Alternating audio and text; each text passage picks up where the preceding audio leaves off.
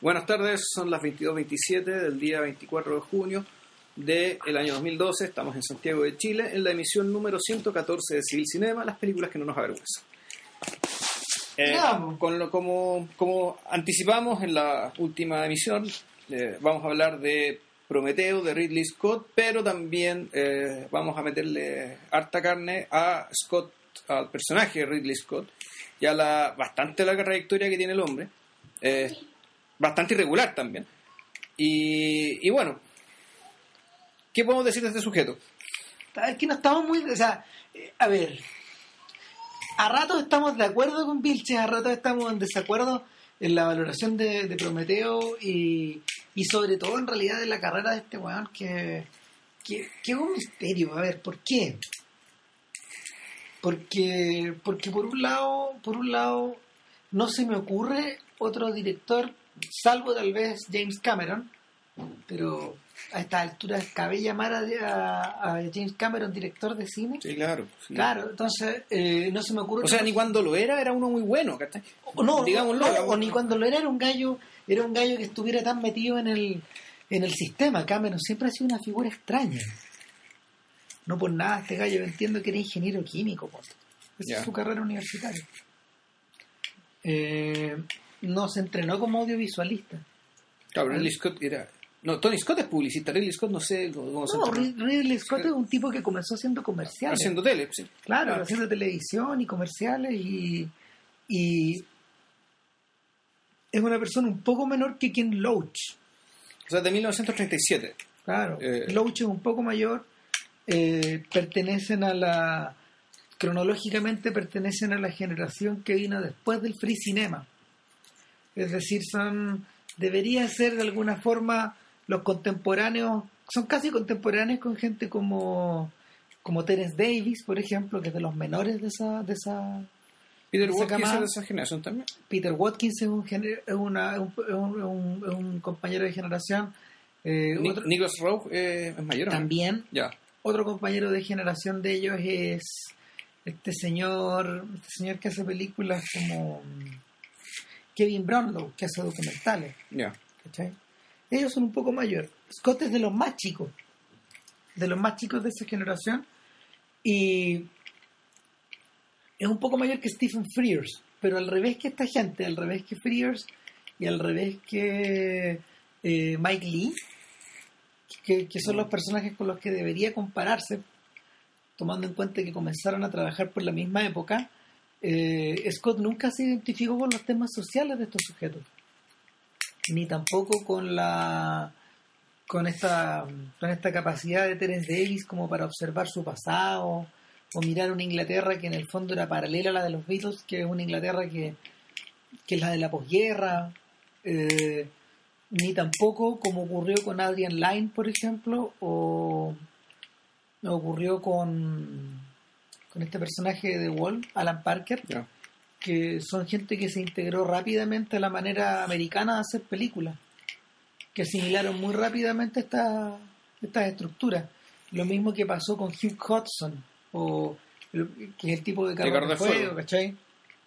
Eh, son gente que son gente que logró sumergirse muy bien en esta marea como de, Michael Apted, por ejemplo. Gente que se logró sumergir muy rápido en esta marea de hacer películas a, a la forma gringa y terminar trabajando con los gringos. Eh, Scott pertenece a una generación que en lo, en lo artístico no es tan exitosa, pero sí en lo, sí en lo corporativo, en ese sentido. Y, y ahí es donde hay un punto de contacto. Este gallo nunca, trabaja, nunca ha trabajado fuera de los estudios. Siempre ha hecho películas dentro del sistema. Claro que con la, con la diferencia de que ahora él tiene un estudio propio bien potente y creo que es uno de los sujetos como con, con harta libertad creativa para hacer lo que él quiere Claro. en estos momentos. Ahora, no siempre fue así. Pero por otro lado, eh, cabe llamarlo un autor, así como en el sentido Andrew Sarris del término, a propósito de- del fallecimiento de Sarris esta semana. Cabe meterlo, por ejemplo, en, en, esta categoría donde, donde en el fondo uno define a, a un director, autor, como alguien responsable de responsable de, de ir eh, marcando paso a paso sus obsesiones o sus intereses, dejar en sus películas una huella particular, eh, promover, promover cierta manera de ver las cosas, eh, crear equipos que sean más o menos fijos alrededor suyo. Mm, En principio sí, pues, desde- por lo menos de Gladiador en adelante y tal vez de antes. no, de antes yo diría. Ya. Sí, pues eso es lo que hace a Scott un personaje súper raro.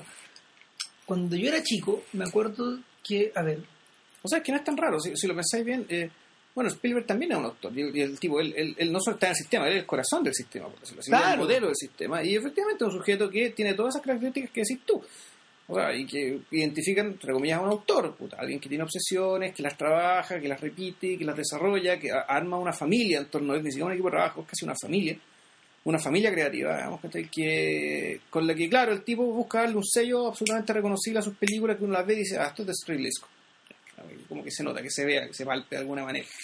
Ya sea por la, por la música, por los colores, digamos, por lo que sea.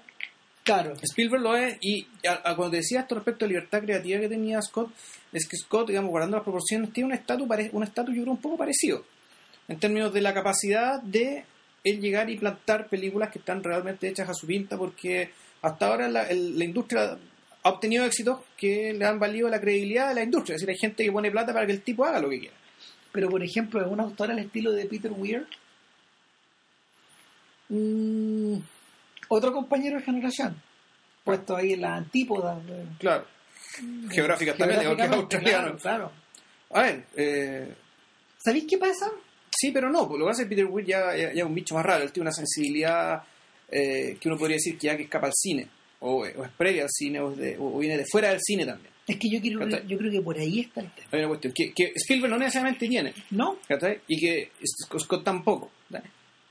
Pero que claro, Peter Weir es un ejemplo un poco radical, ¿cachai? Porque él es, él es un sujeto, digamos, que, que, que tú, tú decís, claro, él, este sujeto con la forma de ver el mundo que tiene, con las ideas que tiene, puede haber sido escritor, perfectamente puede haber sido, puede haberse dedicado a otra arte y haber- tal vez haber dicho, expresado cosas más o menos parecidas. Claro, es, lo que, es algo que tú podías decir también, por ejemplo, de Hitchcock.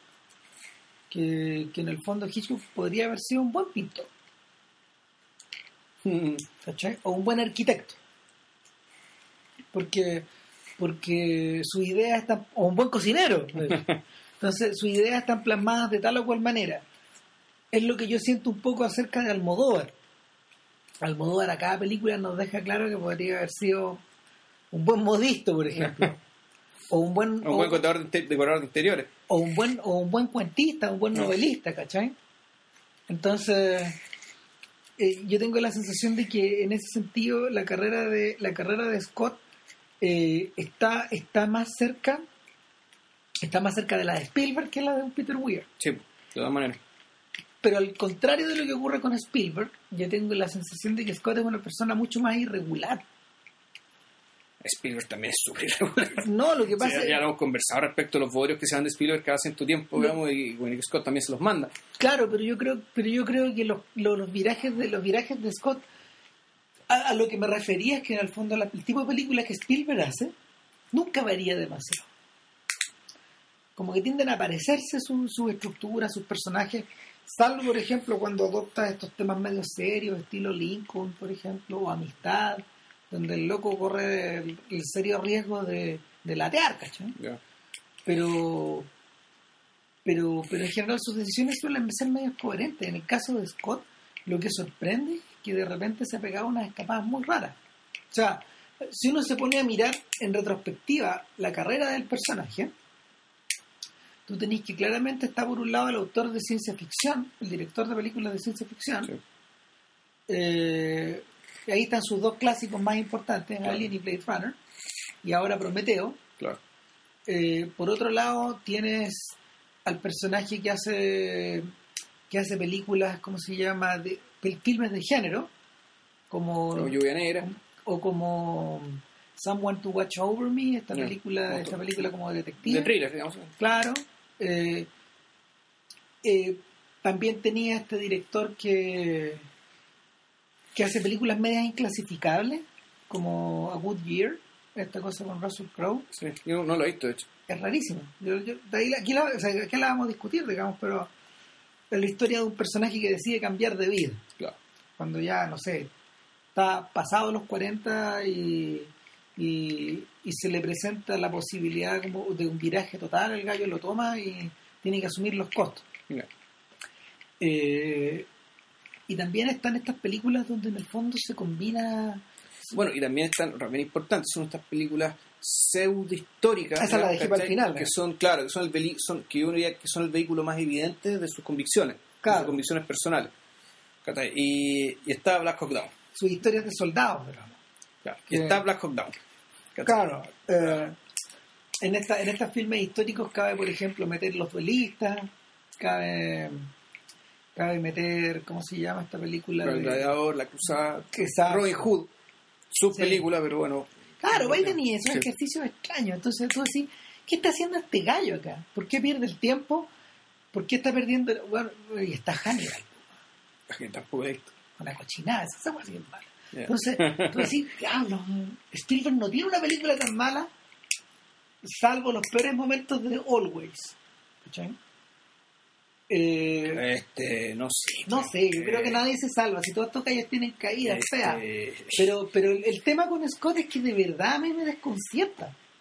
No, me desconcierta en ocasiones. Mira, ¿sabéis por qué? Porque yo, a ver, la edad que te- a la edad que tenemos nosotros, que no sé, pues, estamos cerca, estamos rondando los 40, 40 ¿cachai? claro Yo estoy un poco pasado, se lleva se va directo al club. estoy por llegar Claro, el, el punto es que nosotros crecimos en una, crecimos en- hace 30 años ya, crecimos en un mundo donde los españoles, fíjate, se volvieron locos con el, el joven Ridley Scott ya y publicaban libros de, de este autor o, o estudios largos en sus revistas.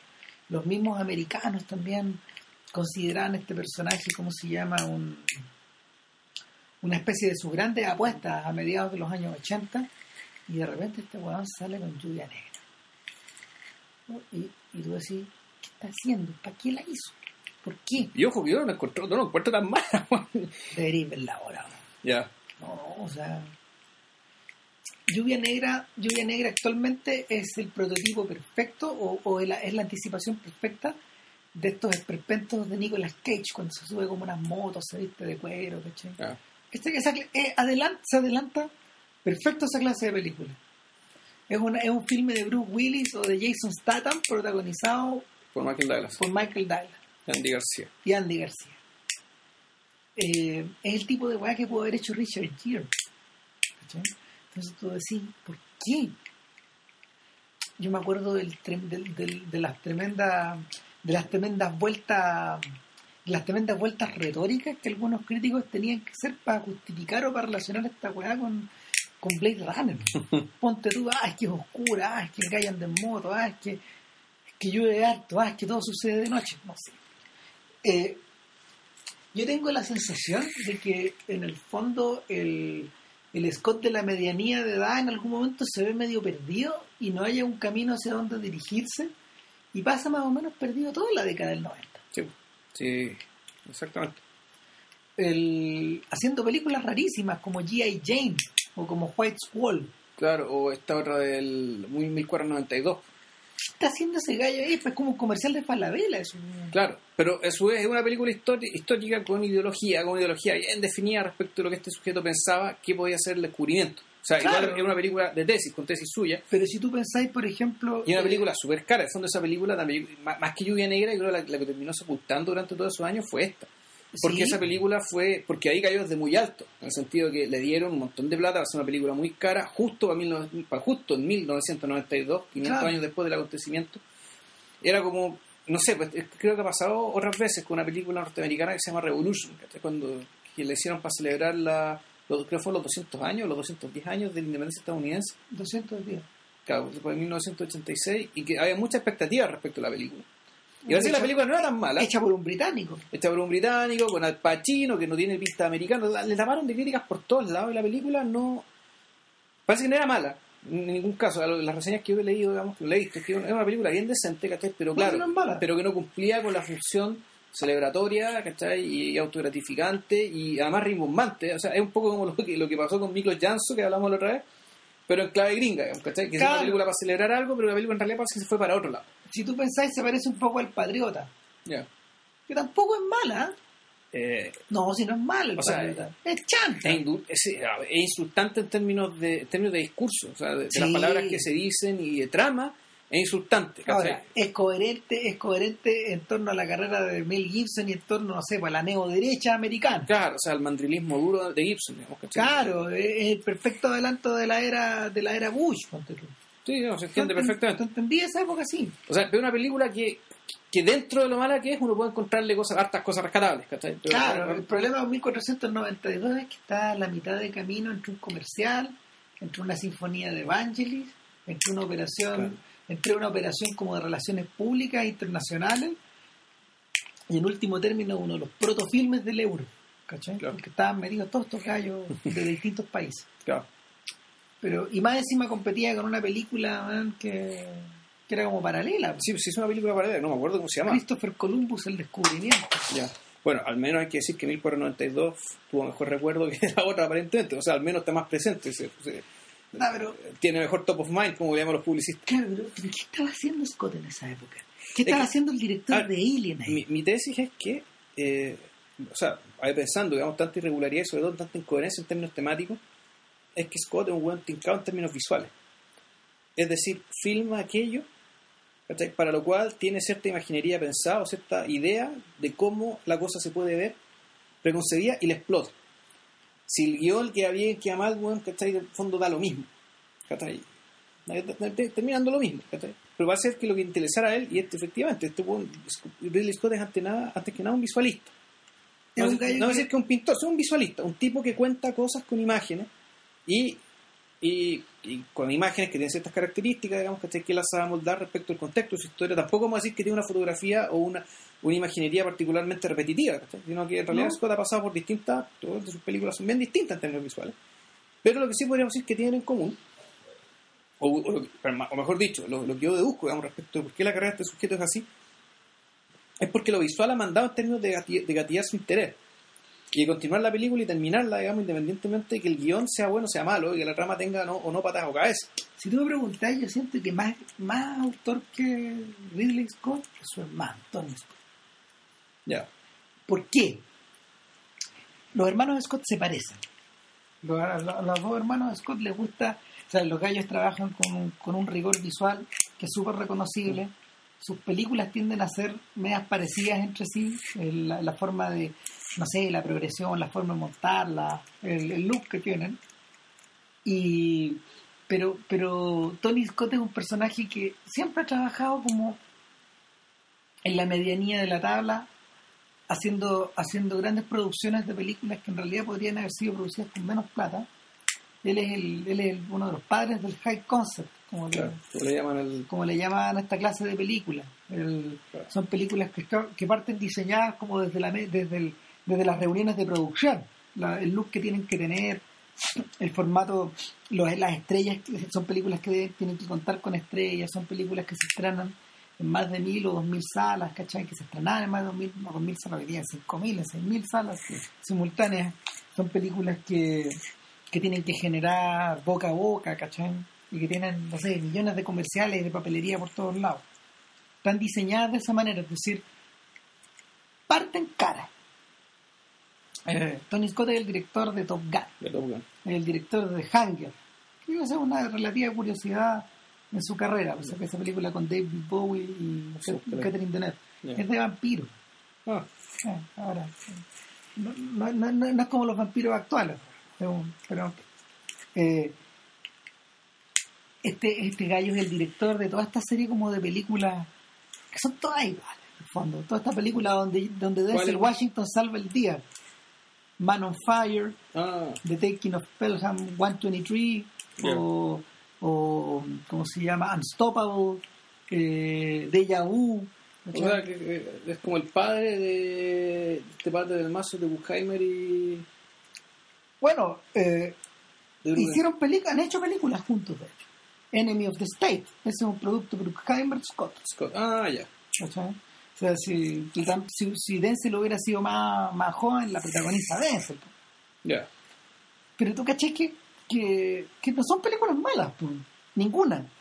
Son, son, a ver, son productos que están diseñados por multicine, que se pueden ver de principio hasta fin, y que en general la, la calidad de las actuaciones tiende a ser más o menos Sí, claro. más o menos respetable. O sea, Ninguna pero- cosa que haga Washington es mala. Claro, pero perfectos de, claro, de, co- de podcast, digamos, son películas que no avergüenzan, No. pero con las cuales nos saldremos de nuestra casa. No, claro.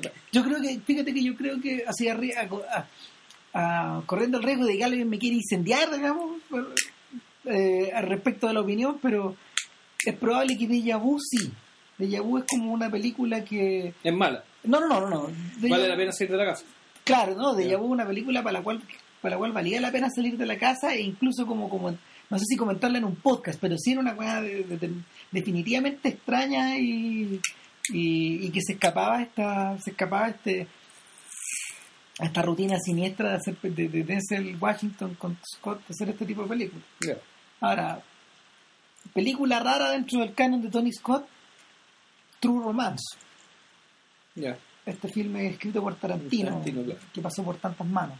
Esa película es rara y, y no, no encaja muy Que bien. no puede no serlo, si cuánta gente estuvo metida ahí, si tuvo un, un- un desarrollo tan accidentado, probablemente las manos distintas se noten. ¿no? Claro, no, todo se nota. Y, y- Espérate, ¿Dominó de Tony Scott? No. Sí. Sí, ya. sí, tú la has visto, ¿no? No. Chora, chora, eh, bueno, no sé, pero a veces uno necesita tomar un trago de Inca Cola. Ese es el tipo de que que dominó. Ya. Pero, pero nada, pues, yo siento que este gallo es más parejo. No, Obviamente más parejo, por- o sea, más nunca, parejo. nunca sea, cae al hoyo, tampoco se eleva demasiado. No, claro, porque naturalmente tiene mucha más libertad. Pero es que hace películas con su hermano a esta altura. pues, si Claro, pero Tony Scott, tú me decís, claro, hace básicamente hace películas high, high, high, high, concept, son todas iguales. ¿Y Pon-? Porque, Spy Game. ¿Te acuerdas? Esa la viste, po. no, tampoco, la hice tú, la, ¿cuál? La de, la de, La de Brad Redford Pitt, con la Brad con Brad Pitt, tampoco la vi. Eh, Buena película. Está llena de mugre. Llena de mugres audiovisuales. Pero si la despejáis, es una gran película de acción. ¿eh? Ya. Ah, bueno, ahora me acordé de Body of Lights, ahora que no mencionamos de Scott, es muy buena. Mm. No sé si está Pero buena, pero está buena. bien. Está bien. Está bien. Estupenda. A mí me encanta. No sé, yo ahí, yo ahí patino, digamos. Yo, yo concedo, concedo que concedo que probablemente el mejor papel que le ha tocado a, a Russell Crowe desde el informante, como decía un británico por ahí. día. No, y ahí ni siquiera es que se roba la película, no es él, es Mark, es Mark Strong. Qué gran papel. Eh, nada, volviendo, volviendo atrás. El problema con Scott es que, es que en vez de desafiar tus expectativas, generalmente las defrauda. Esa es mi sensación. Que, que, que tiene buen lejos. Que tiene buen lejos. Cuando te acercáis, notáis las, costuras. Eh, sus películas en general están tan bien hechas que resisten muchas repeticiones. Podéis verlas una y otra vez. Son, son, caen dentro de esta categoría del filme de gratificación. gratificación, claro. Claro. Que le encontré el cable y ah, sigamos viendo. Ay, cuestión. ah, sigamos viendo Gladiador hasta el final, aunque Joaquín Phoenix haga de vergüenza. ¿cachai? Claro, aunque ve- ve- veamos que, que Carol Reed, ¿cómo se, no, ¿cómo se llama? Eh, Oliver Reed. Oliver Reed, digamos, está requete contra pixelado porque lo filmaron muerto, ¿cachai? Ya, Claro, lo mismo. da lo Ya. mismo.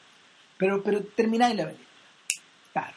Eh, en ese sentido, en ese sentido, ¿quién ha hecho mejores películas que Scott teniendo el mismo perfil? Wolfgang Petersen.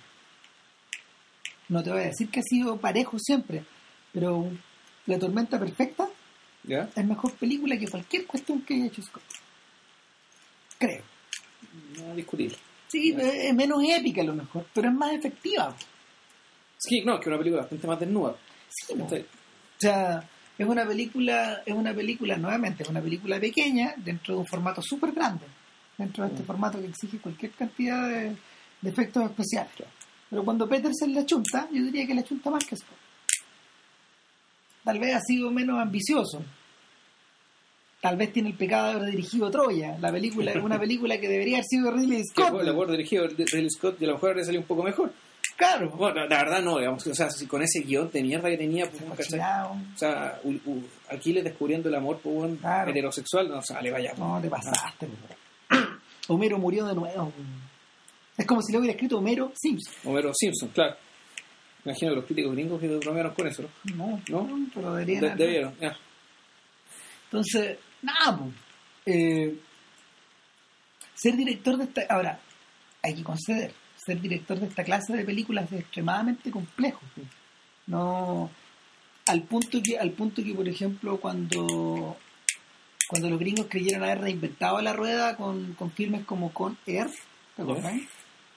Air, esa cochinada, Sí, digamos. sí, con Nicolas Claro, era que no, inventaron el alto concepto irónico. Claro. O sea, es el tipo de películas que Scott habría hecho en serio.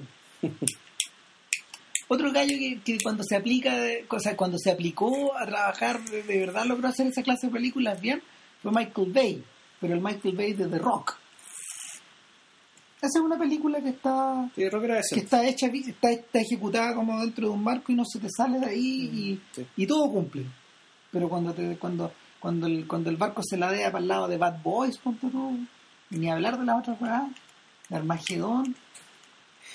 Bueno, de alguna forma todos estos gallos son hijos de Ridley Scott Y de Tony Scott. eh. y de Tony Scott, de esa manera de trabajar, ¿cachai? Y hay millones, si tú- hay millones de estos tipos que, que como que logran. Gore Verbinski, el de los Piratas del Los Caribe Piratas del Caribe 1. ese gallo trabaja de la misma forma. O, y el peor de todos, Brett Ratner, el man de este que hace estas películas con Chris Tucker y Jackie Chan. Ya, eh, eh, ese- eh, esa es la carne podrida esta, Ya. de, de- de cómo se llama. Kid llama. Claro, no, no, no, no. Kid es con. No, no, estos son. Ya. Pero es como lo mismo, si parece que también es de él, ¿o ¿no? Ah, no sé. Ahí quedó pillo yo. Que también es con Jackie Chan, pero es con Luke Wilson. Claro, pero, pero con Owen Wilson. Con Owen Wilson, digo. Una con un blanco, otra con un negro. Claro, pero es como la misma onda. Entonces, eh, y en sus peores momentos, otro hijo de Ridley Scott es eh, el director de el director de Rock and Roll. Ah, ¿Cómo se llama? sí, un poco distinto. Sí, sí, pero un poco distinto. Sí, pero pasado eh, por agua. digamos, Y pero- Guy Ritchie. Guy, Guy Ritchie. Guy Ritchie. Este gallo, claro. O sea, hace poco en el, con, eh, viajando hacia la aventura europea. oh, Oh, ya. eh, Rock and Roll era buena, pues. pero para no estar, para no latearme, vi Sherlock Holmes. Ya. Y Sherlock Holmes es una película que, que es una hija de Con Air mezclada con no sé qué. Pero, pero, pero, ese, pero, pero esa es la clase de productos que finalmente directores como Ridley Scott han terminado generando, sus o sus productos. Eh, ahora, cuando tú veis Prometeo, volví a cuestionarte todo lo que dijimos antes. Mm. ¿Por qué? Porque Prometeo es una película, a ver, Prometeo es una película ambiciosa, Prometeo, Prometeo no es una película de high concept, Prometeo es una película de ciencia ficción Sí. eh, planteada con todas las con, con- con la mayor seriedad posible o con la o con la con la mayor seriedad posible dentro de, dentro de, de- dentro del, del, del juego hollywoodense de la segunda década del siglo XXI un filme extremadamente caro eh, en general está bien contado no es exactamente una secuela es una- una, una precuela. Claro. No, o sea, no, no, perdón, no, pero no es exactamente una precuela, o sí, no. Pero. O sea, el tema es que, claro, el, el- básicamente sí, a lo que, se lo que se rescata del sujeto es que, uno, la franquicia no es de él, No, la franquicia es de la Fox, por lo Sí. que tengo entendido. sí, Por lo tanto, a él le dieron, después de después de mucho eh, rebotar, en el fondo, de pasar por distintas manos distintos, y distintos registros digamos, de, de- de la franquicia, uno, eh, anda a saber por qué a la Fox se le ocurrió ya, haga- hagamos, hagamos, continuemos. haga, a- continuemos esta cuestión, pero continuemos para hagamos una precuela, y contrataron a Ridley Scott. Es decir, Ridley Scott no era el dueño de la franquicia, no tenía tanta libertad total, pero, pero le dieron bastante libertad.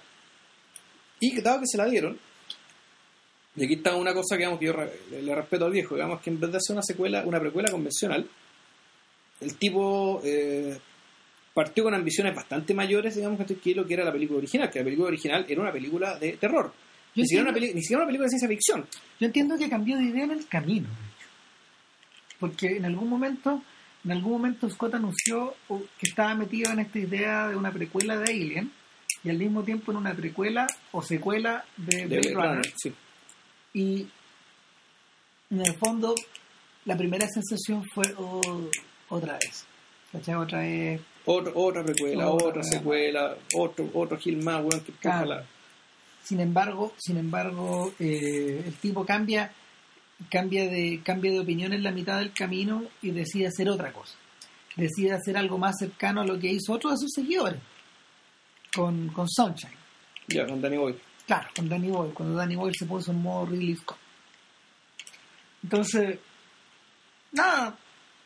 Bueno, yo entré a ver, yo entré a ver Prometeo. El problema que tienen estas películas, el problema que tienen es que, nuevamente, pues, está la idea, este, Prometeo cae un poco en la misma categoría que Batman 3, que el Dark Knight 3, o el Dark Knight Rises, o El Caballero de la Noche Asciende, como dice su pésimo título en español. Eh, tú, tú- uno va a entrar a, a esa película tal como entró a Inception. Con altas expectativas. No sé quién, pero con altas expectativas. Eso lo maneja uno, ¿eh? Sí, pero... Eso lo maneja uno, porque yo debo decir que Inception no me la salté del cine, no la vi porque no tenía mucho tiempo, qué sé yo. Me llegó, la vi sin mucho, así en blanco, dije ya voy a Claro. verla desprejuiciadamente y debo decir que la disfruté mucho. pero te gustó más de Prestige, ¿o ¿no? Eh, sí, o sea, me gustaron las dos. Me gustaron las dos, lo que pasa es que Iván Nolan lo tenía cortado porque me... O sea, no era lo, lo tenía... Lo, lo- Batman 1 no me gustó nada, digamos, y antes de Batman Y 1... todavía no te gusta. No, todavía no me gusta. Y antes había hecho esta otra película en, en- en- en Insomnia. Insomnia, estaba en Alaska. Claro que era una porquería de campeonato, una, una, una, una alta porquería, como dicen los argentinos. Eh, entonces el bueno lo tenía costado. Hasta que vi de Prestige, de Prestige y dije, ya, ya, te compro muñeco. Después, después está el Batman, digamos, que el Batman 2, que es una película bien, más que decente. Más, más que decente. Pero Inception no la fui a ver porque... Pero no tenía tiempo, o sea, no, no voy a decir, no tenía tiempo, porque aquel entonces estaba medio alejado, veía pocas películas en cine, qué sé yo. Y pues la pude ver, digamos, tranquilamente en mi casa. Sí, a ti te gustó. Y me gustó precisamente porque la vi sin ninguna expectativa. Lo que pasa, Ramírez, tú lees mucha prensa gringa, güey. O sea, lo que pasa Ya, es que... y, y, y llegar no, con... Espérate, lo peor de todo es que... ¿Sabéis qué me pasa con estas películas? no? Es que no entro sabiendo el final. ¿no? O sea, con Inception yo necesité ver la película sin saber cómo terminaba. Tú leí, tú lees el argumento y lo completáis. No, no, no, lo completáis como si fuera, no sé, lo ordenáis como si fuera un cubo Rubik. Todo calza. Puede ser. Pero, pero, Pero ojo que en Inception y en estas películas hay, hay más cosas que el final. claro, no, si está, está, están las distracciones que tú tenías en el camino. Y un poco eso es lo que me pasa con Prometeo. Y ni siquiera son distracciones. Hay... A veces el final no importa tanto. O sea, si mal que mal, claro, el final importa cuando se trata de, de, de thriller, de saber quién fue, quién no fue, qué sé yo. Eh, Ah. uno, uno puede saberse el final, pero hay, otras cosas que interesan también. Sí, claro. Sea, en términos visuales, en términos de concepto, en términos de premisa. Mm. Que tú, tú igual la vas siguiendo, digamos, y, y, y- y tú también estás pensando respecto a bueno, qué puede pasar con esto otro. digamos. Cómo se va a desarrollar después, la película siguiente. No sé, hay, muchas hay muchas formas de entretenerse. El final, efectivamente, si la, la cuestión se solamente sostiene en el final, como las de Chamalán, ponte tú. Claro. Y, no, si la adivináis, ahí claro, la cuestión se te cae El entera. Pero acá, se derrumba. pero acá, no, hay- hay- aquí pasan hartas cosas eh, en paralelo que, por, lo tanto, muchas no sé, la, el, el- interés puede conservarse. Y, el tema, sí, el tema de las expectativas no es culpa de la película, nunca se culpa de las películas la expectativa. O sea, claro, efectivamente una campaña de marketing, qué sé yo, digamos, pero uno sabe que eso es marketing. ¿Cachai? A mí, a ver, mira, a mí lo que me llama la atención de, de perdón, de, de Prometeo es que, a ver, la película se toma en serio a sí misma. Lo que se agradece. Esta, No, no siempre, pero esta vez sí se agradece. esta, esta historia, esta historia de, esta historia de este viaje interestelar a los 2001, Hello Dave, Ujú. ¿no? Sí. Claro, está llena de citas la película.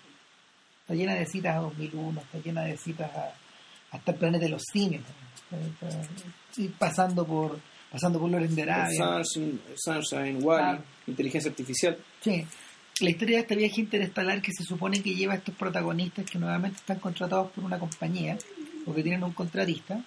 eh, se parece, o sea, el, se parece parte por parte, o los, los- los bloques se van pareciendo como Alien un poco, como que vuelven a rehacer este camino, pero en el fondo lo están haciendo antes. Claro. Eh, me, o sea, a ver, me, me, me gusta, me gusta porque porque en realidad el, el color que le ponen el, de- el color que el, el color y el esfuerzo que le pone el equipo al detalle y esta idea como de fotografía en tres dimensiones directamente, ¿cachai? Eh, lo hace entretenido, pero cuando me empiezo a distanciar es cuando tú empezás a ver que los bloques calzan perfectos. Entonces, hay una escena donde tienes que arrancarte del monstruo, hay una escena donde, ¿cómo se llama? El par de pelmazos de rigor eh, son asesinados por lo que por- son asesinados por estas alimañas que se van creando. hay una escena donde en el fondo eh, despertáis, despertáis cosas que estaban dormidas. eh, y ahí es cuando te empecé a distanciar. Cuando, cuando en el fondo veis que Scott eh, a lo mejor tiene una gran capacidad pro- para poder diseñar su, su- sus ficciones como él quiere, pero tiene el mismo problema de Michael Mann. Al trabajar dentro de, al trabajar dentro de esquemas, al trabajar dentro de esquemas industriales, de repente te veis apresado por esta cárcel, de tener que terminar las cosas así. Imagínate que el peor rasgo que tiene Prometeo, yo creo, es la presencia como de este de este jefe de estudio, como de, de este jefe de estudio de Hollywood que, que es el dueño de la compañía y que se parece, incluso se- con esa cara como media arrugada y media deforme, se parece como al se parece al psicópata encarnado por, por Gary Oldman en, en Hannibal, que es peor que, que es peor que Hannibal Lecter. ¿cachai? Es un tipo al cual Lecter le comió su rostro. Y es el gallo que orquesta la venganza. Claro, son estos demiurgos que actúan desde atrás y que están presentes todo el rato. Eh, entonces, yo creo, yo creo que la película termina termina presa y, y ahoga, ahoga las mejores ideas que tiene. Que de, partien- partiendo, por la, partiendo por la presencia del personaje del androide. Que ese- esa sí que es una buena reelaboración respecto de los androides que, que, que aparecen multiplicados por todos lados en la saga de Alien. Claro, no, en, la primera, de hecho, el androide solamente revelaba su condición al final. Claro, en el, el androide ahí representaba la, a la compañía, La compañía. y representaba al, al antagonista, en el fondo, Mm. al antagonista humano de esta historia, el tipo que pone las dificultades para que el héroe eh, logre llegar a puerto, o para que se salven todos. ¿cachai? Ese elemento lo tiene Michael Fassbender en la película, pero lo se agrega una cosa más, que en el fondo te da la impresión de que el personaje de Dave eh, despliega una suerte como de, de curiosidad insana o de curiosidad semi-inocente que le obliga a llevar hasta el final eh, o, o obedecer hasta el final sus propios impulsos eh, preprogramados. Es como alguien que está abriendo la caja de Pandora sin saber muy bien lo que va a salir de ahí. O sea, bueno, eh, es un robot que se está convirtiendo en, huma- en humano, sin saberlo, porque, básicamente las decisiones que toma al final, sobre todo, ya cuando, básicamente cuando le, dice, le sugiere a- a- la doctora. la doctora sobreviviente, digamos, ¿Estás bien? Le pregunta. no solo estás bien, sino que le dice, oye, ¿sabes qué? Sácame de aquí porque yo te puedo sacar de acá y, y, y alarga, prolonga. Eh, recurre a una entonces ma- manipulación bastante sutil en términos de manipular los deseos de sobrevivencia y de, de- de la doctora y los objetivos que ella tiene para él también cumplir con su objetivo, que es no quedarse ahí solo, sino que seguir, el, seguir la aventura, Claro. Se transforma, seguir en, el movimiento. se transforma en el Sancho de este Quijote. Se transforma en un Sancho este Quijote, pero empieza, pero por motivaciones que ya, ya trascienden a su programación original. Claro, eh, en el fondo el recorrido, para volver hacia atrás, en el fondo es un recorrido similar, por ejemplo, al que describe el personaje de, el personaje de Winona Ryder respecto de Ripley en la película, en la cuarta, en Resurrección, en la película dirigida por Jean-Pierre Jeunet. Yo no, yo no lo he visto, no es nada mala. Ya. Entonces, Jeunet ahí, Jeunet ahí, Jeunet ahí asumió que esta era una película de acción, asumió que era una película de, de puras cajoneras en el fondo que te van encerrando. ¿cachai? Y, y la solucionó, la solucionó en forma rocambolesca. Eh, y bueno, volviendo atrás, volviendo al personaje de Dave, eh, Vilchev, en una de las conversaciones de la semana previas al podcast, eh, me- me- antes de que yo viera la película, porque la vi como recién el viernes, eh, me mencionaba la, la conexión que tiene que tiene Dave con eh, obviamente con el David de inteligencia artificial. y con el David Bowman de 2001 y que es el astronauta Sí, claro. y en último término también con Lawrence de Arabia que es la película que es la película que a Dave le gusta mirar y que probablemente ha visto muchas veces Eh, es bonito el truco de, de Scott al presentar esta imagen esta imagen de Lawrence de Arabia en tres dimensiones también es decir tú también la ves hizo la prueba de cayó en la tentación porque durante mucho tiempo se ha especulado sobre cómo se vería Lawrence en tres dimensiones Hmm. que es una película que se podría adaptar decían muchos muchos tipos Y no se ve tan mal, se ve más o menos bien. Pero el punto es que el, la escena que elige es crucial. La escena de Lorenz de que, que Scott elige es crucial. No una, no, es, la- no es una escena en el desierto, no es una escena de Lorenz, de Lorenz mitológico o heroico, vestido de blanco, con, con el cuchillo en el cinto, no, es la- no son estas escenas gloriosas de donde, donde salva a los cabros chicos, digamos. Cuando se echan el tren. Claro, no, no, no son esas escenas, sino que es una escena previa a que comience toda la historia, previa al mito. Es la escena donde Lorenz apaga el, el fósforo con el, con el, con la con el dedo. Claro. Y le preguntan, bueno, ¿y, y no sientes dolor? Obvio que sí. La clave está Que no te importa. en que no te importe. Eh, y, si, y si uno se pone a pensar, prácticamente el modus operandi de- del robot durante toda la película obede- obedece a una extensión de ese principio. Eh, de hecho, el, el personaje de el personaje de Lorenz en todas estas escenas iniciales, en las escenas de este largo prólogo, donde se, donde, donde va conociendo a su a sus antagonistas, a sus, antagonistas occidentales, eh, Allenby y ¿cómo se llama? el general Allenby y este personaje, este personaje, este, este, este diplomático encarnado por Claude Rains, eh, él se ve, se ve bastante pintoresco, se ve medio inocente, se ve hasta pavo, peinado como, como el lengüetazo para el lado, ¿cachai?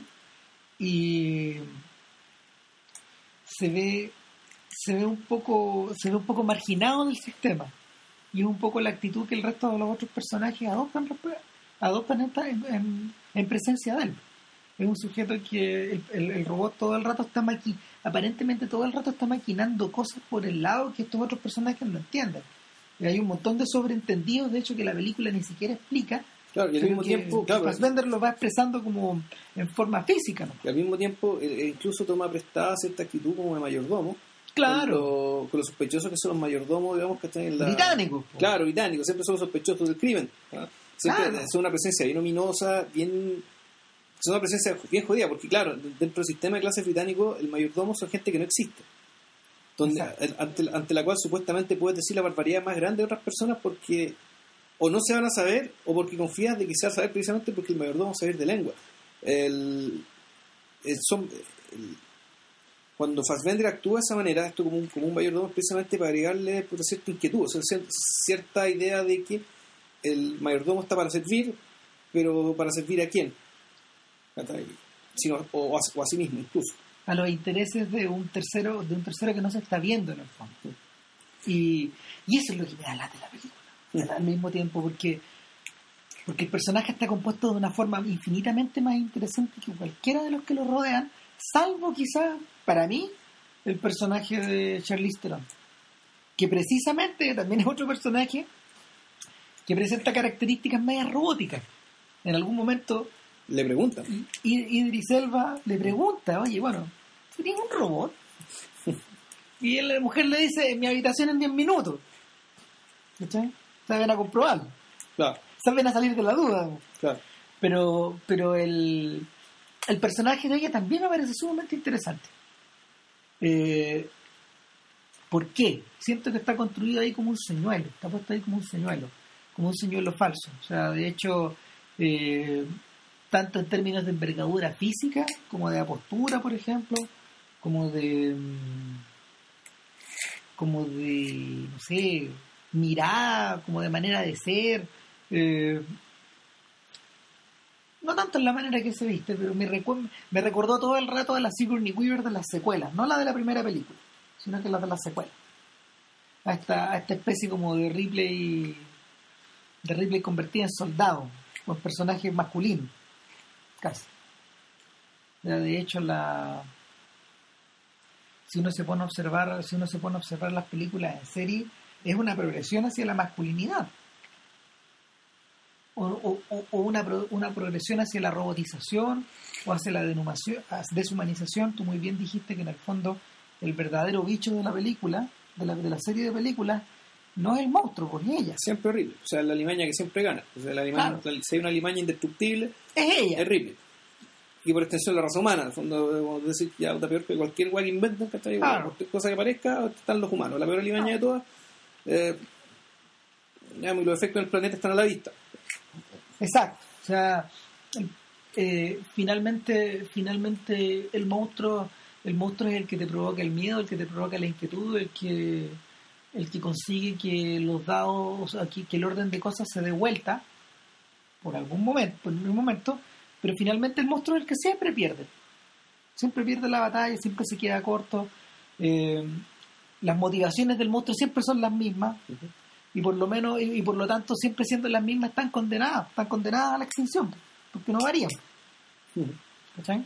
Eh, finalmente esa es como la lección que deja toda esta saga de cuatro películas. Ahora en co- comparado con eso todas las amenazas de la todas las amenazas de Prometeo resultan menos interesantes. Son más obvias. Eh, lo- los personajes terminan los personajes en último en último término terminan haciendo las cosas que uno espera de ellos. Y ahí es donde tú empezáis no sé si empezáis a mirar el reloj pero como que como que empezáis a pensar en los descuentos.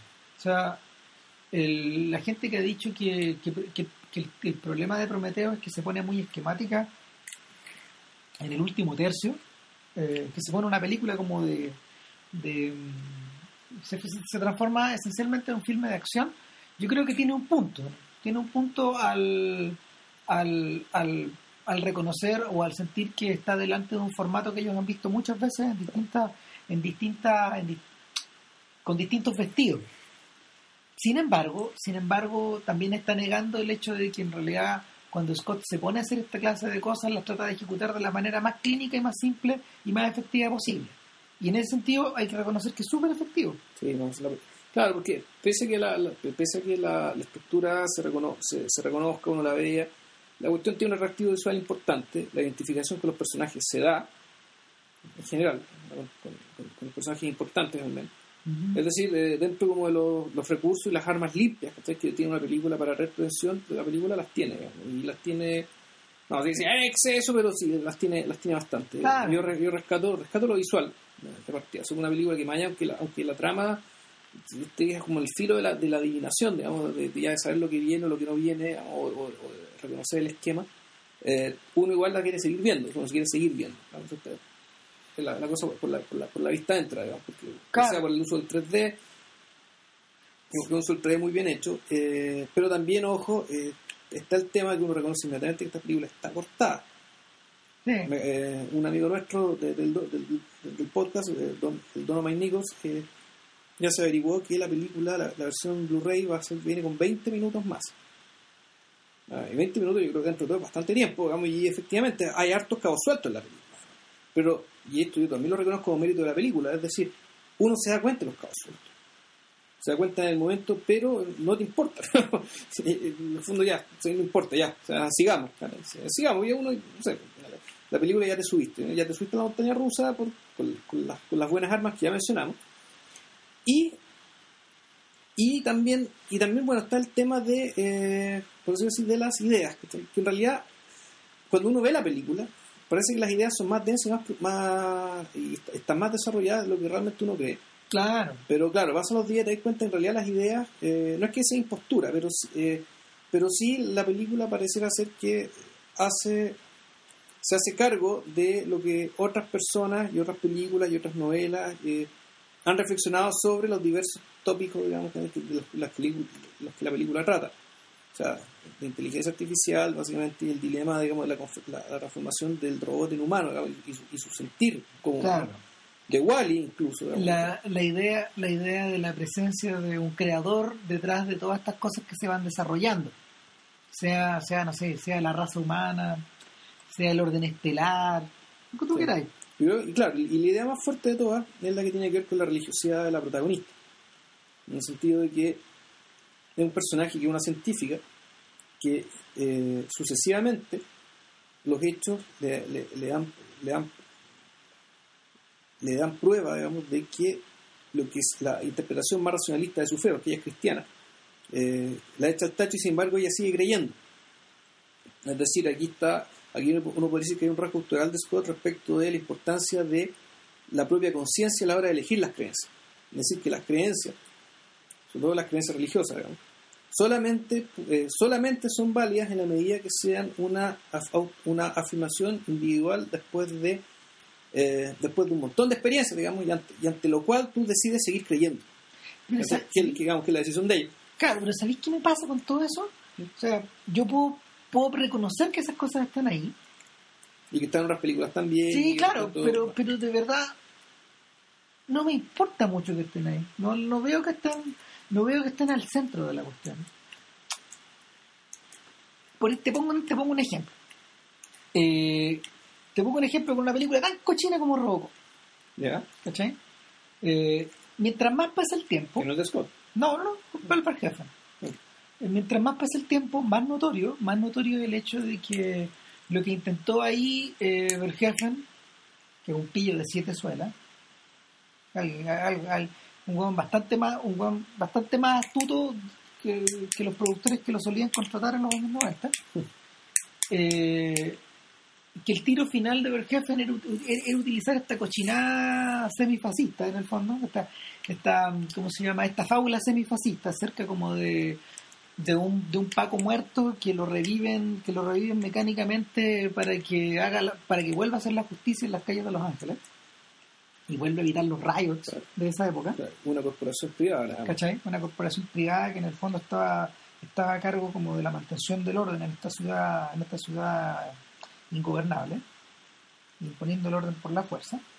Eh, en una película que estaba era tan modesta como esa, mientras más pasa el tiempo, más claro está el hecho de que eh, pone sobre, el, pone sobre la mesa el tema del autómata, el tema de Frankenstein, el tema del monstruo, eh, y el, el tema del golem, en último término, el- la idea, la idea de esta, la idea de esta especie de la idea de esta especie de fuerza vital que no puede morir y que, y que finalmente que finalmente que, que en este caso está hecha para restaurar el orden pero que finalmente lo termina pervirtiendo.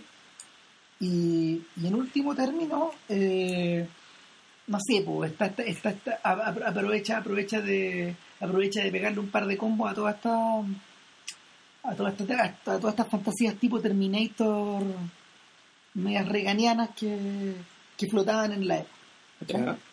Entonces siento por ejemplo que en una película que en una película modesta como Robocop esas cosas funcionaban re bien.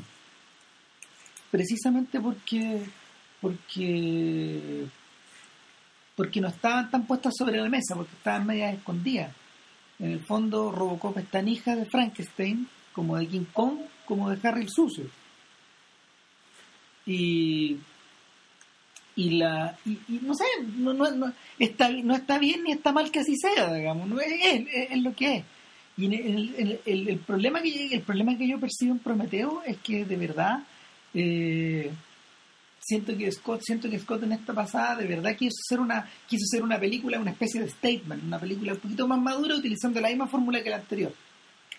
Y, y, y, lo, y lo planteo así porque igual quería hacer una pregunta quería dejar una pregunta sobre la mesa es ¿qué es lo que hace que los dos grandes clásicos de Scott Alien y Blade Runner hayan sido tan influen- hayan sido tan influyentes eh, sean clásicos todavía todavía nos importe más o menos eh, darle vueltas todavía sean tan visibles ¿cuál es la diferencia entre esa clase de película y esta? ¿qué es lo que hace que una haya sido más perdurable que otra? que, que una- que estas dos películas hayan sido más perdurables que todo lo otro que este tipo hizo que, to- que, que todo lo que el tipo hizo durante no sé casi 15 o 20 años hasta que hizo Gladiador y, y como que rediseñó un poco su acercamiento a la, a la cinematografía. Yo siento que siento que eh, tanto tanto Alien como Blade Runner en ese sentido están más cerca de Robocop que de Prometeo. Eh, si uno se pone en el contexto de la época ambas fueron películas que una fue hecha para la Fox y otra fue hecha para la Warner, para la Lad Company que era distribuida por la Warner. No fueron muy caras, no fueron excesivamente caras ninguna de las dos. Eh, ninguna de las dos es una tremenda fantasía diseñada como en los 2001, rescata elementos de ellos, pero las dos eran obras de género. Sí. ¿Cachai? Eran, eran súper de género. Una estaba basada en el cuento de terror de la casa embrujada Claro, y el otro una novela negra. Y el otro en una novela negra. Y eh, Sam Spade, digamos, un- claro, en, en ese sentido se parecen un poco a Robocop, que también es un filme de género. Te podría decir es un filme de monstruos, un filme de Paco, un filme de, no sé, de, de guerra callejera, ¿cachai?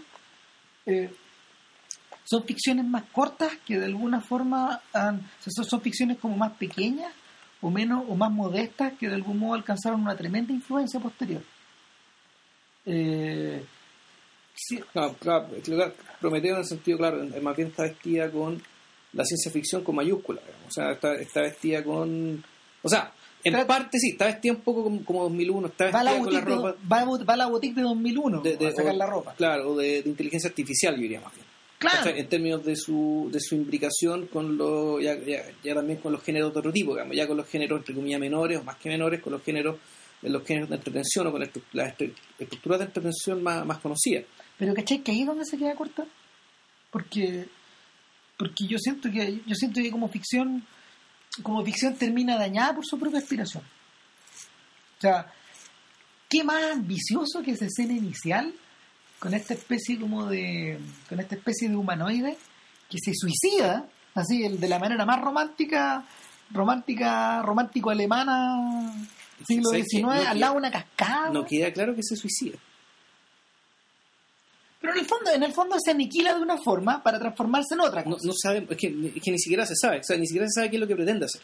Claro, pero, pero, pero tú cachai que en el fondo es una, o sea, la, la primera, la primera lectura se suicida, la segunda lectura se transforma. Las, no, la primera lectura es, este weón está tomándose algo para convertirse en otra cosa. Claro, Es una especie, una especie de ritual de algún tipo. O una especie de experimento y el experimento falla. claro. Pero, es- pero es muy grandilocuente. Yo dije, si el resto de esta película es así, ah, ¿cachai?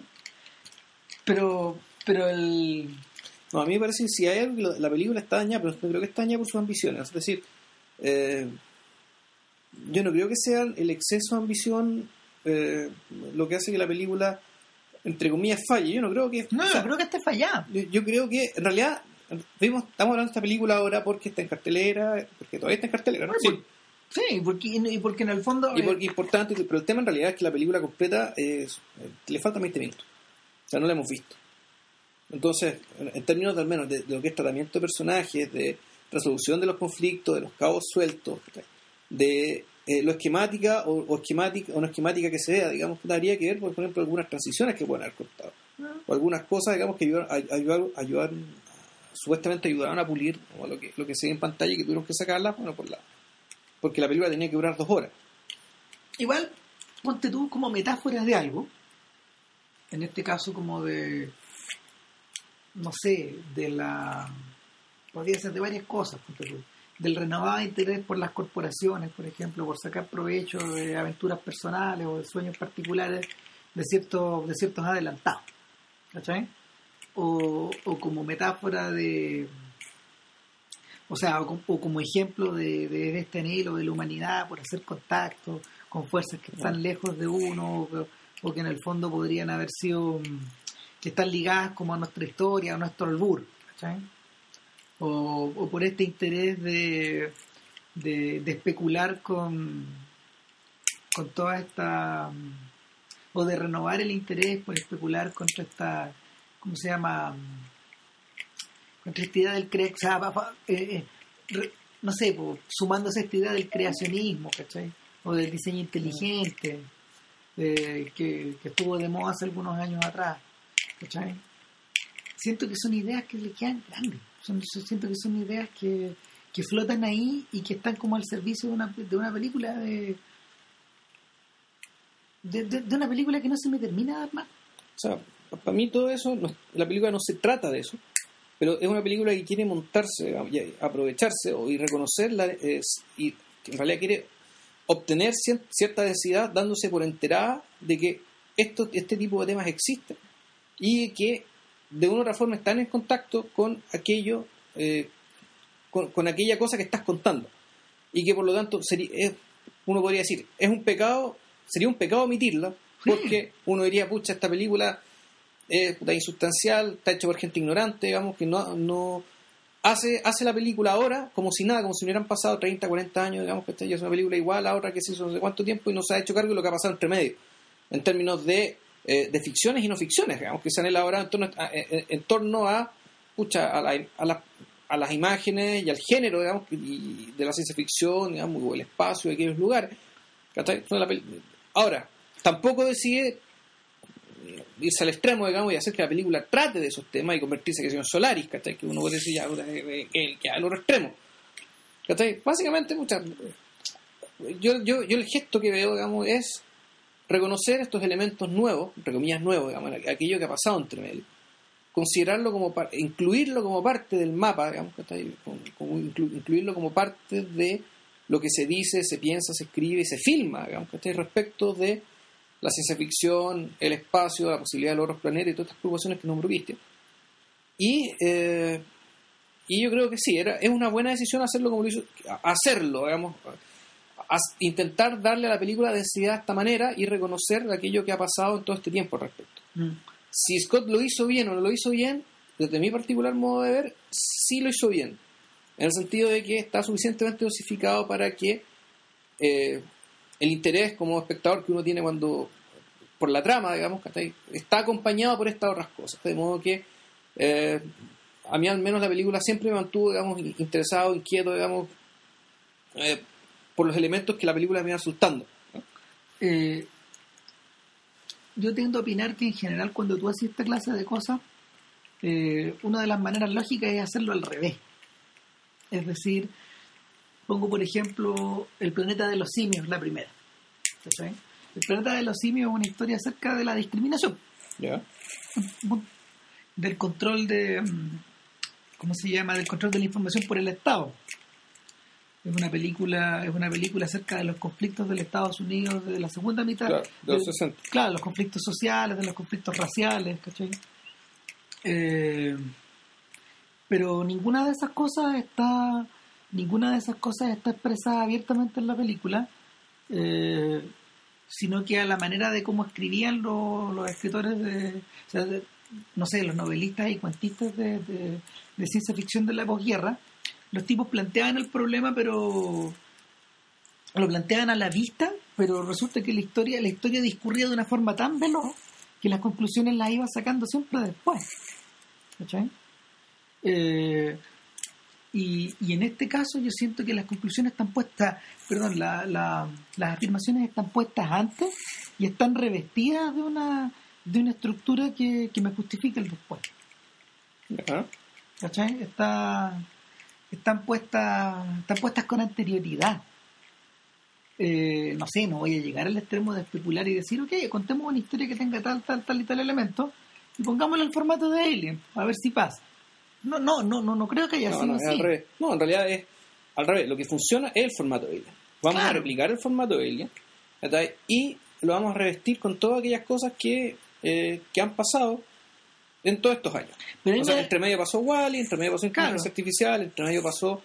Eh... Pero a mí me da la impresión de que todas estas películas que tú mencionas, incluyendo 2001, por ejemplo, y a Silent Running, y a las que tú queráis, a todas estas obras maestras de la ciencia ficción, eh, tengo la sensación de que esas películas están, están construidas de otra forma. Están construidas como por, la, por una especie de idea que no podéis reprimir y que en el fondo florece hacia allá. ¿Cachai? Eh, florece como de una manera, de una manera casi no deliberada. la manera en que la manera en que Kubrick por ejemplo y Arthur C. Clarke y la manera en que Spielberg y Kubrick trabajaron sus su respectivas obras maestras, 2001 y Inteligencia Artificial, eh, fue casi modular. Es decir, estos gallos sabían de qué se trataban las cosas, pero no tenían mucha idea de cómo, de cómo ordenarlas y cómo revestirlas. El Kubrick atravesó un montón de Kubrick atravesó un montón de un montón de configuraciones para para crear la trama de inteligencia artificial basado como en estos cuentos y en, estos diseños que él tenía, pero en el fondo lo que él siempre tuvo claro era que era la historia de Pinocho, ¿no? Otra vez. ¿Cachai? Y que tenía, tenía este formato, tenía este formato que estaba como definido al norte, al sur, al este y al oeste por ciertas obsesiones. Y, y, y en el fondo la dificultad está en ponerla en escena. Yo creo que, yo creo que en ese sentido, en ese sentido, Prometeo, por ejemplo, es más, todavía como que me, siento que le queda hasta grande el nombre. Yo sé que el nombre es la nada, digamos, pero, pero, pero como que ¿dónde está esta idea de, de, este, de este Prometeo que, de este Prometeo que, que baja hacia el mundo de los humanos a, a develar, no sé, el fuego, la ciencia, la invención, y por su culpa, y, es castigado por, por, por ello. ¿Quién castigó a estos? No, es que yo creo que ahí más viene incluso la ironía. En realidad es una, ironía. Porque nuestros prometeos resultaron ser tan falibles como nosotros. Peores, o sea, iguales y peores, digamos. Por lo tanto, eh, la leyenda de Prometeo quiere decir que es lo que, lo que nadie ve. Es decir, porque, claro, cuando antes de Prometeo los humanos eran cualquier cosa, una especie de bestia. Y Prometeo fue el que se da cuenta que si los humanos tuvieran el fuego, el fuego, la luz, la razón, lo que sea, digamos, serían capaces de obras maravillosas. Pero fue el único que se dio cuenta, nadie, más, nadie más se da cuenta.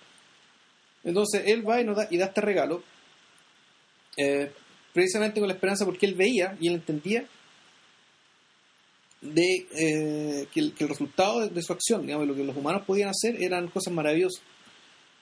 Y, eh, y por eso es castigado el hecho de que la nave se llame Prometeo, digamos, y que los fundadores de la humanidad sean como nos lo muestran, en realidad es una, es una tremenda ironía.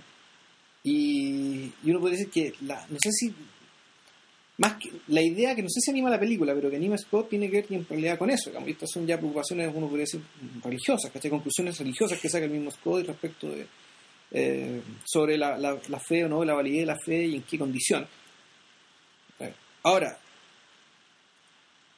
hay una idea en, en Prometeo, así como con, una idea que, la, con idea que puede estar detrás de 2001 de Solaris, no, en ningún caso. No, no, no la hay. O, el, o, para ir, o para tirar el zapato más lejos, en el árbol de la vida, No, no, no. No, no, no la hay. No la hay. La cosa funciona de una manera bastante más pedestre, digamos que está pero pero está revestida con estas otras cosas y eh, yo creo que con el revestimiento eh, se gana, o al menos no se pierde. Es decir, para mí la película no se me hace más fofa ni, ni más lenta por estarle colgando cosas que tal vez no correspondan. O sea, a, mí, me parece que lo que se le ha agregado en, esta película respecto de la película fundacional de la saga, digamos que es Alien, eh, en general es, es, ganancia. En general es ganancia y creo que esta película, eh, no sé, a mí me, me, siendo que Alien me gusta y me, gusta Alien, obviamente, pero esta película me, resultó ser, me, parece más interesante más, interesante que él. Más, más interesante y más, más sugerente y te da más, y te da te, te hace la con mayor inquietud. ¿Pero te llama más la atención que Blade Runner, punto tú? A mí no. Ni no sé. Tendría que ver Blade Runner de nuevo, lo he visto hace tiempo. La Blade Runner la ve. Es, que, es que Blade Runner yo creo que esa película sí tiene una idea más potente. Exacto. ¿Cachai? Más potente que, más, más potente que Alien también. Mucho más. Yo creo no, y es, es el, a ver, Blade, Blade, Runner está, Blade Runner está cargada, a ver, la razón fundamental de por qué Blade Runner sigue siendo tan importante es su capacidad para transformarse en el tiempo, o la capacidad que desplegó para transformarse en el tiempo. De hecho, el Blade Runner tiene una cosa que en general se le atribuye, se le suele atribuir a la literatura, esa capacidad para despertar innumerables lecturas, o por lo menos así lo fue, fue muy fecundo durante la primera década de existencia de la película.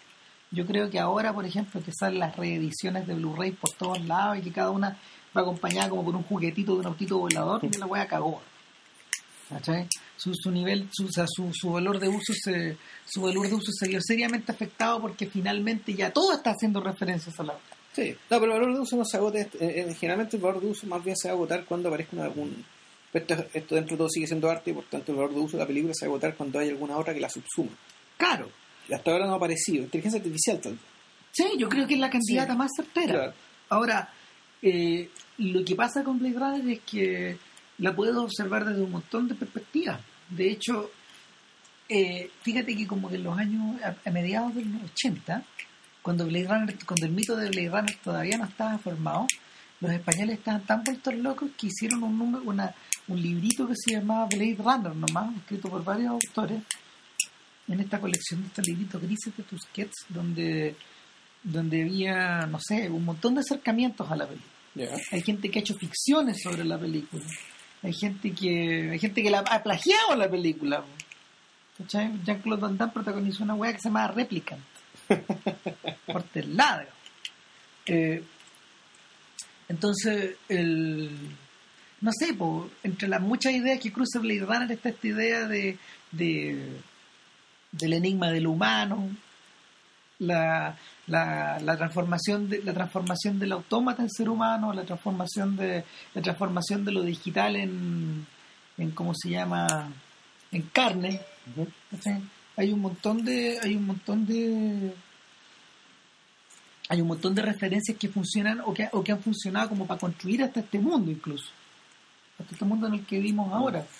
Eh, está esta idea de que Blade Runner es una es una ficción profundamente cinematográfica porque está enraizada en el film noir Sí. Eh, está, está Está el tema, está el tema del espacio urbano ahí, pues, ¿cachai? pero completamente pues, esta idea de, de- esta idea de una esta idea como de la versión B de una de una de una de una urbe de una urbe que en realidad eh, está tan polucionada como las ciudades actuales y las de esa época también ¿cachai?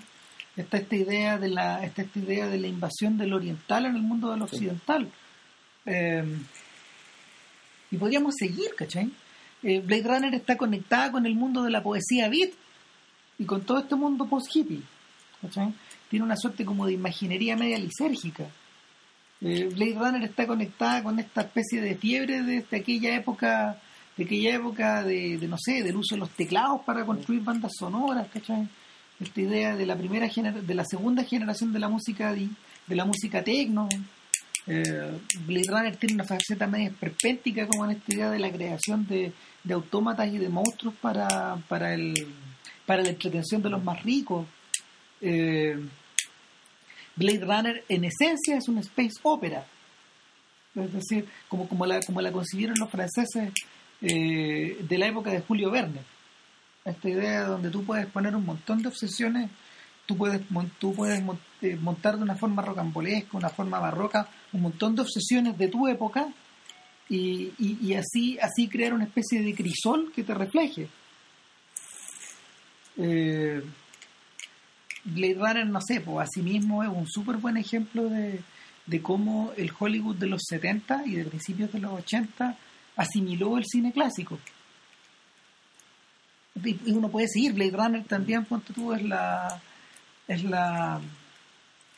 ¿cómo se llama? Es la eclosión de esta idea del director's cut o de la película que puede modificarse hasta el infinito, con millones de versiones. Eh, Blade Runner, eh, Blade Runner está protagonizada por estrellas, al menos una, a la manera del, del Hollywood antiguo, ¿cachai? Sí, al menos una. No, hecho, no hay una estrella, no. Los Claro, son todos- Blade Runner es un filme de culto que fracasó en su, en su origen, ¿cachai? Y que fue reivindicado como muchas otras, como en muchas otras películas importantes después, en la época del VHS. Ahí se volvió famoso. ¿Ah, sí? Claro, fue un desastre, ¿Que sí le fue mal? horroroso. Mira tú, interesante. Entonces, el Blade Runner, no- en esencia, Blade Runner no era Alien. No, no era otra cosa. Era, obser- era, era un monstruo tan raro, era, una, era, un, era un bicho tan raro que en el fondo no, no hubo tiempo en aquel momento para asimilarlo bien, sino que se fue, sino que se fue entendiendo después. Eh, ah, tal como dice Harold Bloom, los verdaderos clásicos son, son estas cosas que, o como, o como, o como el mismo John Berger dice, pues, los verdaderos clásicos, o, los- o lo que nosotros concebimos como clásicos hoy, son estos, son estas estas combinaciones de factores o de, o de insumos conocidos que son ordenados de una manera extraña o son ordenados de una manera de una manera misteriosa que en principio nos resulta de repente incluso ofensiva o, inabordable, ¿cachai? Por lo menos, por lo menos no sé, esa es la sensación que queda después. Eh, desde el momento en que tú tratáis de abordarlo en forma ordenada, te queda un esperpento, como pasa con Total Recall otra adaptación de Philip Dick. Sí. O, o- o te queda algo medio extraño y frustrado como, como Minority Report. Que, que funciona súper bien hasta que se convierte en un filme de género Claro. el final. No sé si funciona bien en realidad. Es que, es que todavía funciona, pero, pero, pero es, in- es- es infinitamente hija de esta clase de cosas. Sí. No sé, pero, pero como que me queda esa duda flotando. Yo creo que Blade Runner es el tipo de película que podía ser una pura vez, ¿no? Porque después, después así referencia y limitáis nomás.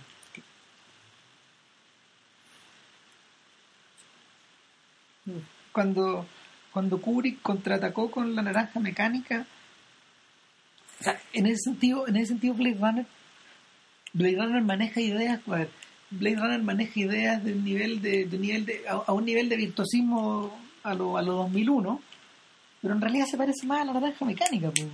Sí. ¿O no? Yo creo que sí, no sé.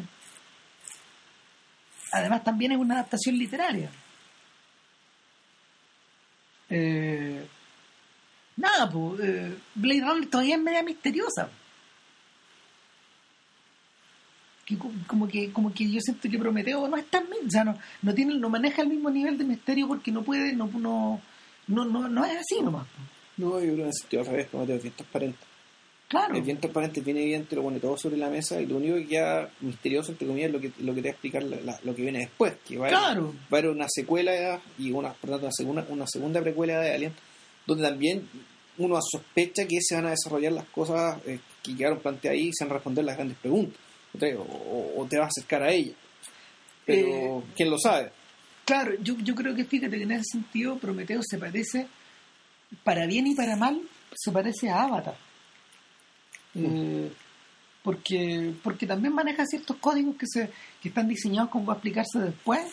Eh, también funciona como cierta fábula, también está protagonizada por una mujer, ¿no?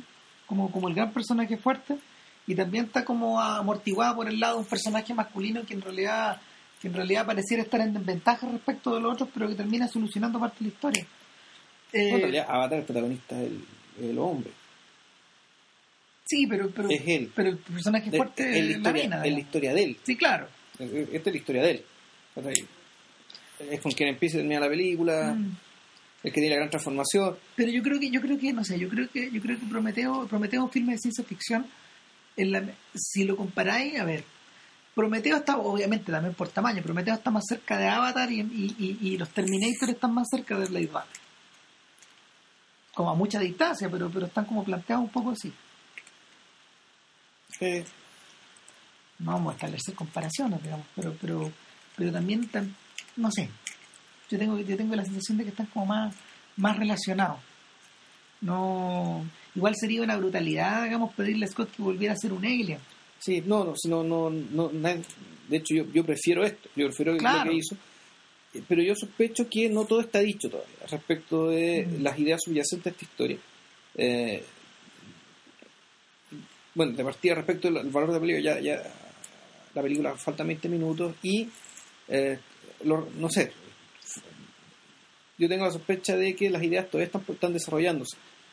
Pero por lo mismo, vamos, suspendo el juicio. Lo que sí, hemos- eh, decidimos hablar de esta película porque, eh, porque pucha, igual es una película que tiene, que, eh, que tiene hartos méritos a, ni- a nivel de entretención, naturalmente. También eh, su uso del 3D es realmente virtuoso, es cosa realmente increíble. Eh, Yo no estoy de acuerdo que sea mejor que el de Hugo, pero yo sí, sí, sí, sí lo que celebro es que es que sea una, pro- sea una propuesta de ciencia ficción que se tome el 3D en serio. sí. ¿cachai? Eh, yo creo que el, yo creo que el de Hugo es infinitamente más arriesgado y está más fallado también porque es más pictórico en este sentido en este sentido es más complicado ¿no? el, el- el- de Prometeo No sé, yo creo que. Yo tengo, yo tengo problemas para. eh, para decir, ¿sabes que este uso del 3D está bueno, está malo? Salvo lo evidente. A mí los dos me, a mí los, los dos, los dos me parecen que están bien.